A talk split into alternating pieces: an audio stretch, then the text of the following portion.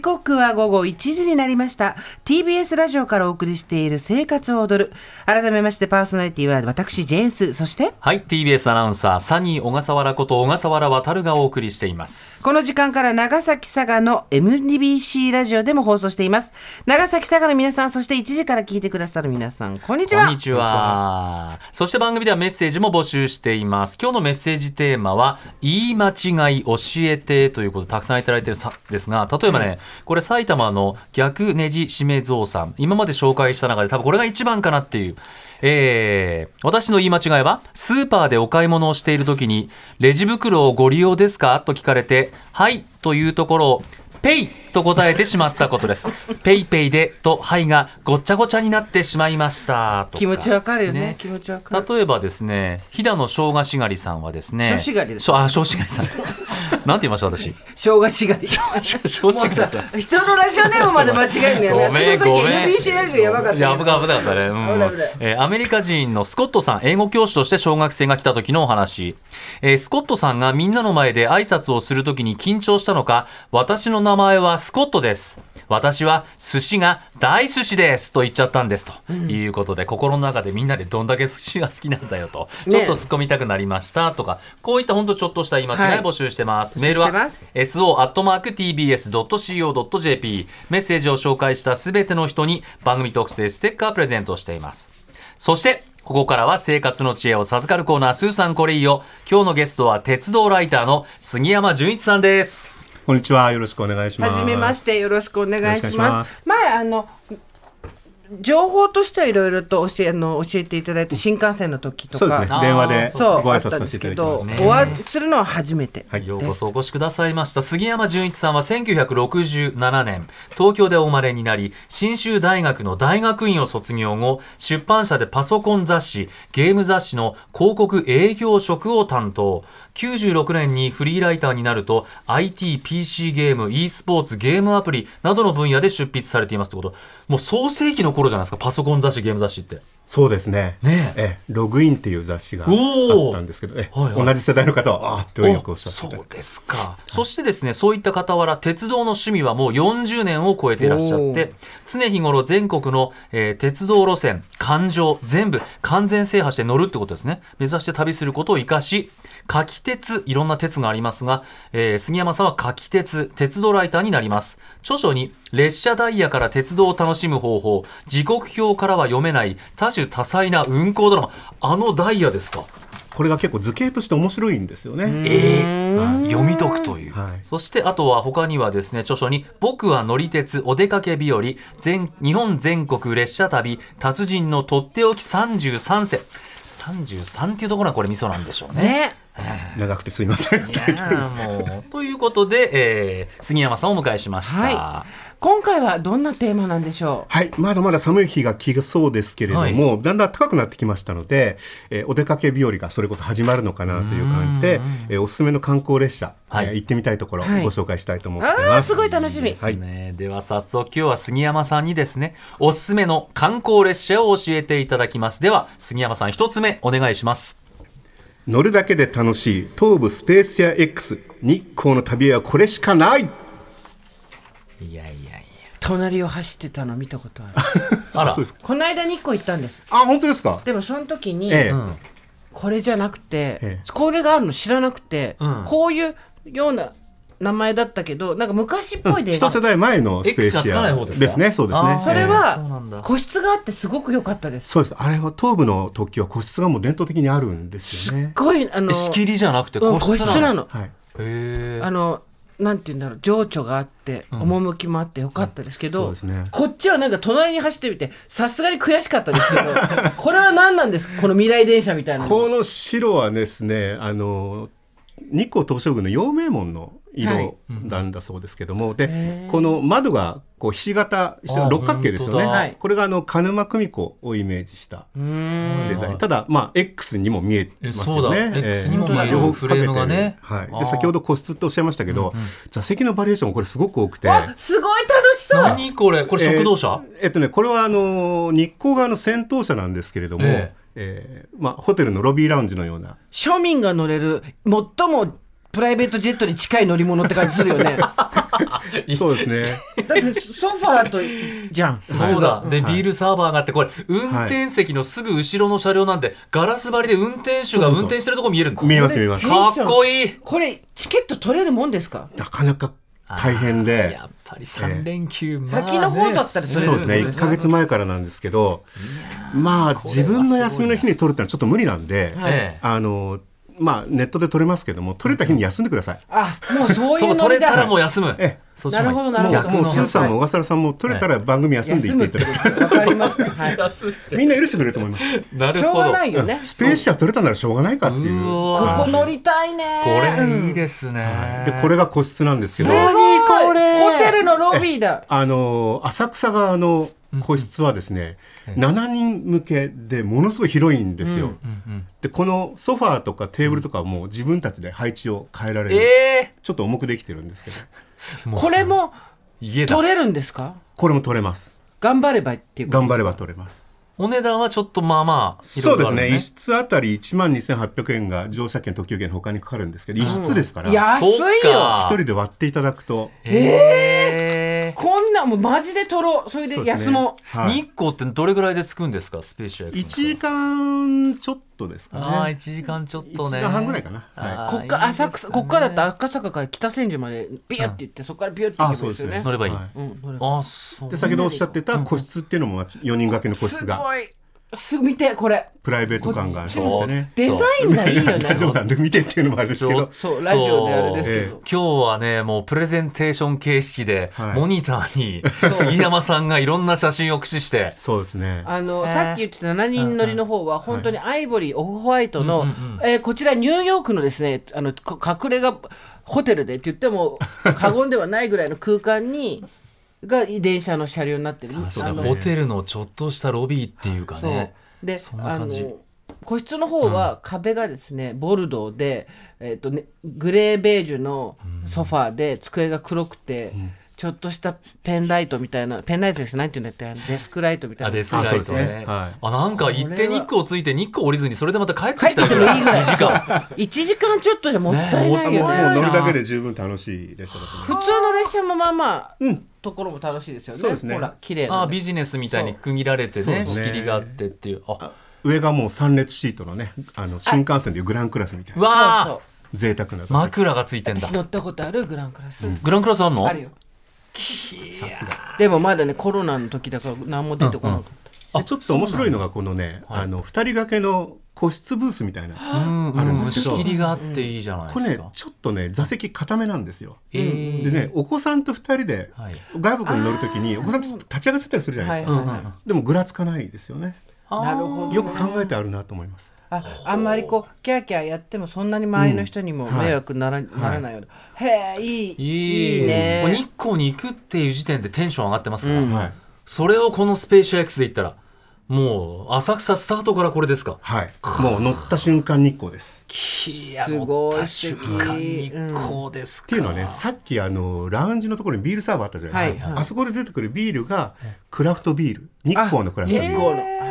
それから日光の日本酒はいそれから日光の日本酒の酒粕で作ったスイーツはあとすいませんけどいろは坂ぐにゃぐにゃ言ったらうー上っっててうるやつーってねぜひこっちで酔っていただきたいなというふうに思いあまーすうけどわわわわわいやいいですねねこれいいですねということではいシートはスタンダードから個室まで6種類もあるんだってまあまあもう本当予約できた日に休むね。これそうね名言ですね。ははいい、さあ続いて杉山さんおすすめの観光列車の2つ目お願いします。はいえーはいえー桜の前に梅はいかがでしょうか水戸偕楽園の臨時駅おー水戸偕楽園。臨時駅ってどういうことですか、これねあの偕楽園の見頃の頃だけ止まる駅なんですよへー普段は通過しちゃうんですね偕楽園ってえー、え水戸偕楽園って水戸の前一つ手前なんですけど一つ手前茨城のね普段の列車は全部通過なんですよあの日立ってやつは。へーはいここだけ止まる特急その時だけ二つも止まるんだあであそうなんですか。偕楽園の梅祭りの時だけは列車が止まるんですけど、はいえちょっと鉄オタ的な話になるんですけどね、はいはいこの駅面白いことに下りホームしかないんですよ登るがないはい、上りがないんですよ、えー、あ東京方面本の当だどうしてああなるほど、東京から来て、え下りホームで降降りりてもらうこれ特急も止まりますから、はいはい降りてもらって偕楽園行ってもらって、えはい散策するじゃないですか、はい同じとこ戻ったら面白くないじゃないですかはなのでこれはもうブラブラ散歩しながら、うん水戸駅に向かって千葉湖っていう湖があるんですけど、はいうんこのあの梅がやっぱり綺麗な並木道になってるところがあるんですけど、それをのんびり歩いて水戸まで歩いていただくあと。うわーへー偕楽園から水戸までは大体あれて40分弱そうですね梅を見ながら、はいおしゃれじゃないですかあ綺麗うわーうわ幻こ想的んなにちょっっと濃いピンク色だ、うんまあ、100品種3万3000本の梅が見られるっていうことでと綺麗梅はいろんな色があって面白いですよね。そうですよね白から黄色っぽいのからピンクピン赤クもあるしね、ね、これでもこの、ね、来週暖かいなんてさっきざまさんから教えてもらいましたけど梅もちょっと早めに開花する可能性もあるんですかねあそうですねねあのちょっと早いもんねホー桜よムりちペょっと早いですージね見ましたら、え今はちょっとあの枝の先が咲いている状態だそうで、今気温が上がってますから、もう今日ね明日ぐらいにはどんと咲くような感じになっているやと思います。ーそうですか面白いですすごいねそんな幻の駅があったということですね、でまさに今ってことですよねそう乗ですねれるのは駅に止まれるのはそ今うそうそうそうこの駅で降りようと思ったらもう今行今くししかないかない2月中に行くしかないっていう感じですねもう杉山さんなんかこの時期もうよーしっていうもうワクワクしながらねワクワク降してりてやるぞって終わりでやるぞっていつもは見逃してやってるが今日は降りてやるぞ降りただけで満足しちゃいそうで ちょっと、ね、怖い危でなすい怖いですけどね、えーこの辺りは結構でも観光するところもあるんですかこのそうですね、えーあの茨城県はまさには今いこれから花のシーズンを迎えまして、えええー水軍線というところであの、桜が咲くんですねもう少し後になりますけれども、これがあの観光列車であの水の水軍水の水軍風っ子号っていうのが走ってまして、これディーゼルカーなんですけど実は中がトロッコ車両、木製のベンチがずらっと並んで窓がもう全部開くんで小学校開放感たっぷの教室みたいですよね昔の小学校の教室みたいありそうですね徒窓歩枠す自ご転い、車窓枠開いてはいで風っ子っていうから風がバンバン入ってくる、まあ、寒い時はちょっとビニールシートかけると思うんですけど、ははいいはいだからもう大自然を満喫できる列車が、ええー、すごいこれはどっからど水戸からー水戸からいわき石川っていうところまでですへねええーなんか美味しい駅弁あるんですよみたいなのも水戸はね駅弁がなな確かなくなっちゃったんじゃないああそうですかね昔は納豆弁当とかあったんですけどねえ、へー納豆焼きとかとああそういやこれはいいなこれも行きたいね、でその次の季節にもう少し過ぎると、今度はあのひたちなか海浜公園というところで、はいはいこれはよくテレビとか出るんですけ来ど、ましたねネネモフィラモフィラね満開になりますね、いやー地面にね、はい本当に綺麗な花が咲きますね、これはあの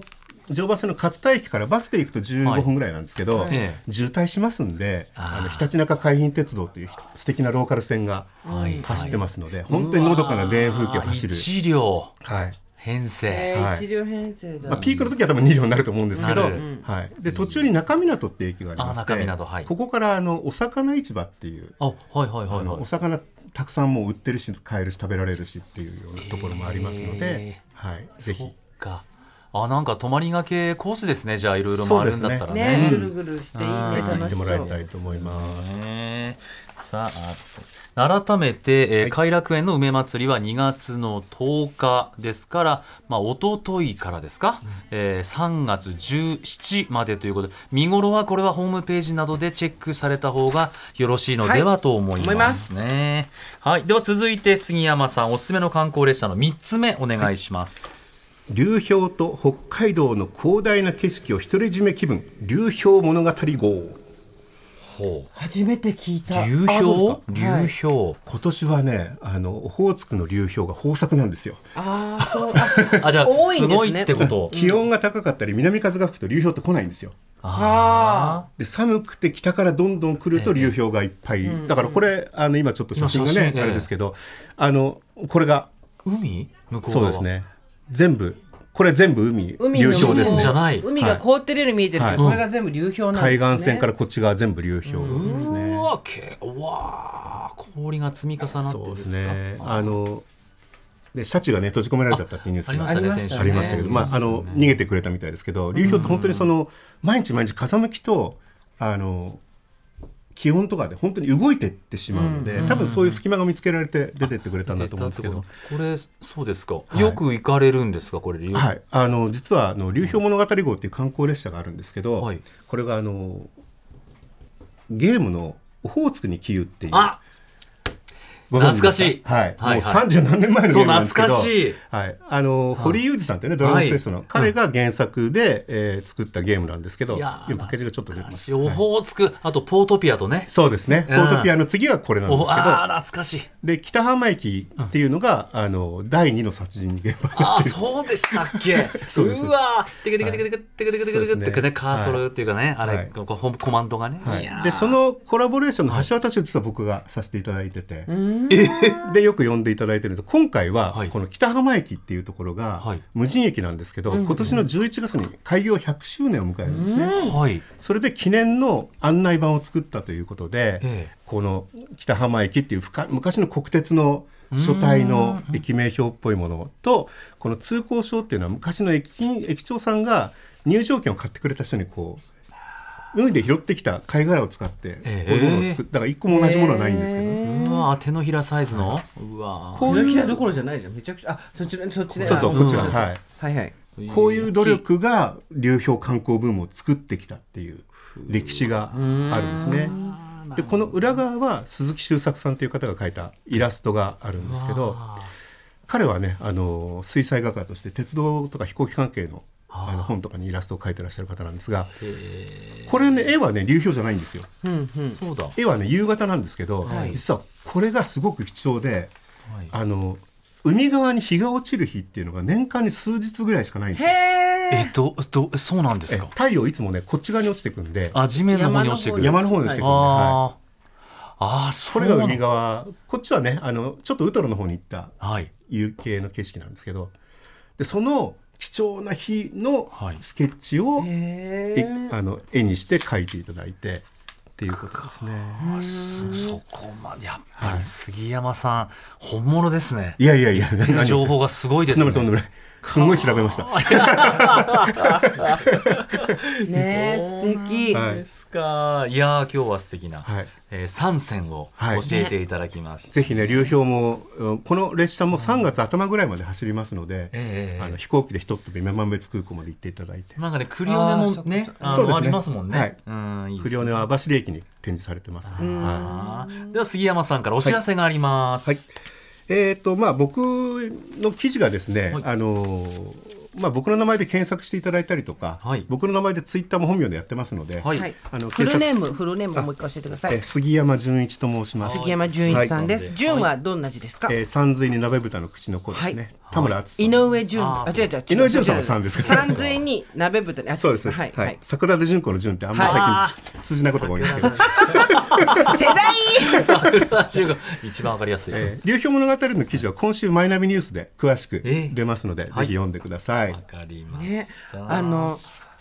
寝台列車ってまだあるんですよね、ありますありますあれが知りたいですあぜひ次回じゃあそのお次話は寝台それで公園行ったりしようと思ってるじゃん、うん出雲市いいねあ出雲のサンライズそうですそうですサンライズイズムだ、はいあの取りやすいやつでいいですチケットえそもそもないんですよねなかなかもう寝台列車であれですね青函あの青森から函館渡ったことあります、ね、ああ北東西とかじゃあね次は寝台列車のはい特集の時とあと取りやすい面白い電車の 穴場のやつね結構ね全国行くんですよあ仕事で行くこと鈴さんは仕事で行くこと多いんあで、の切符が取れたら公演先決めていただくっていうなんで私そこまで鉄じゃない逆逆でねねいやいや面白かった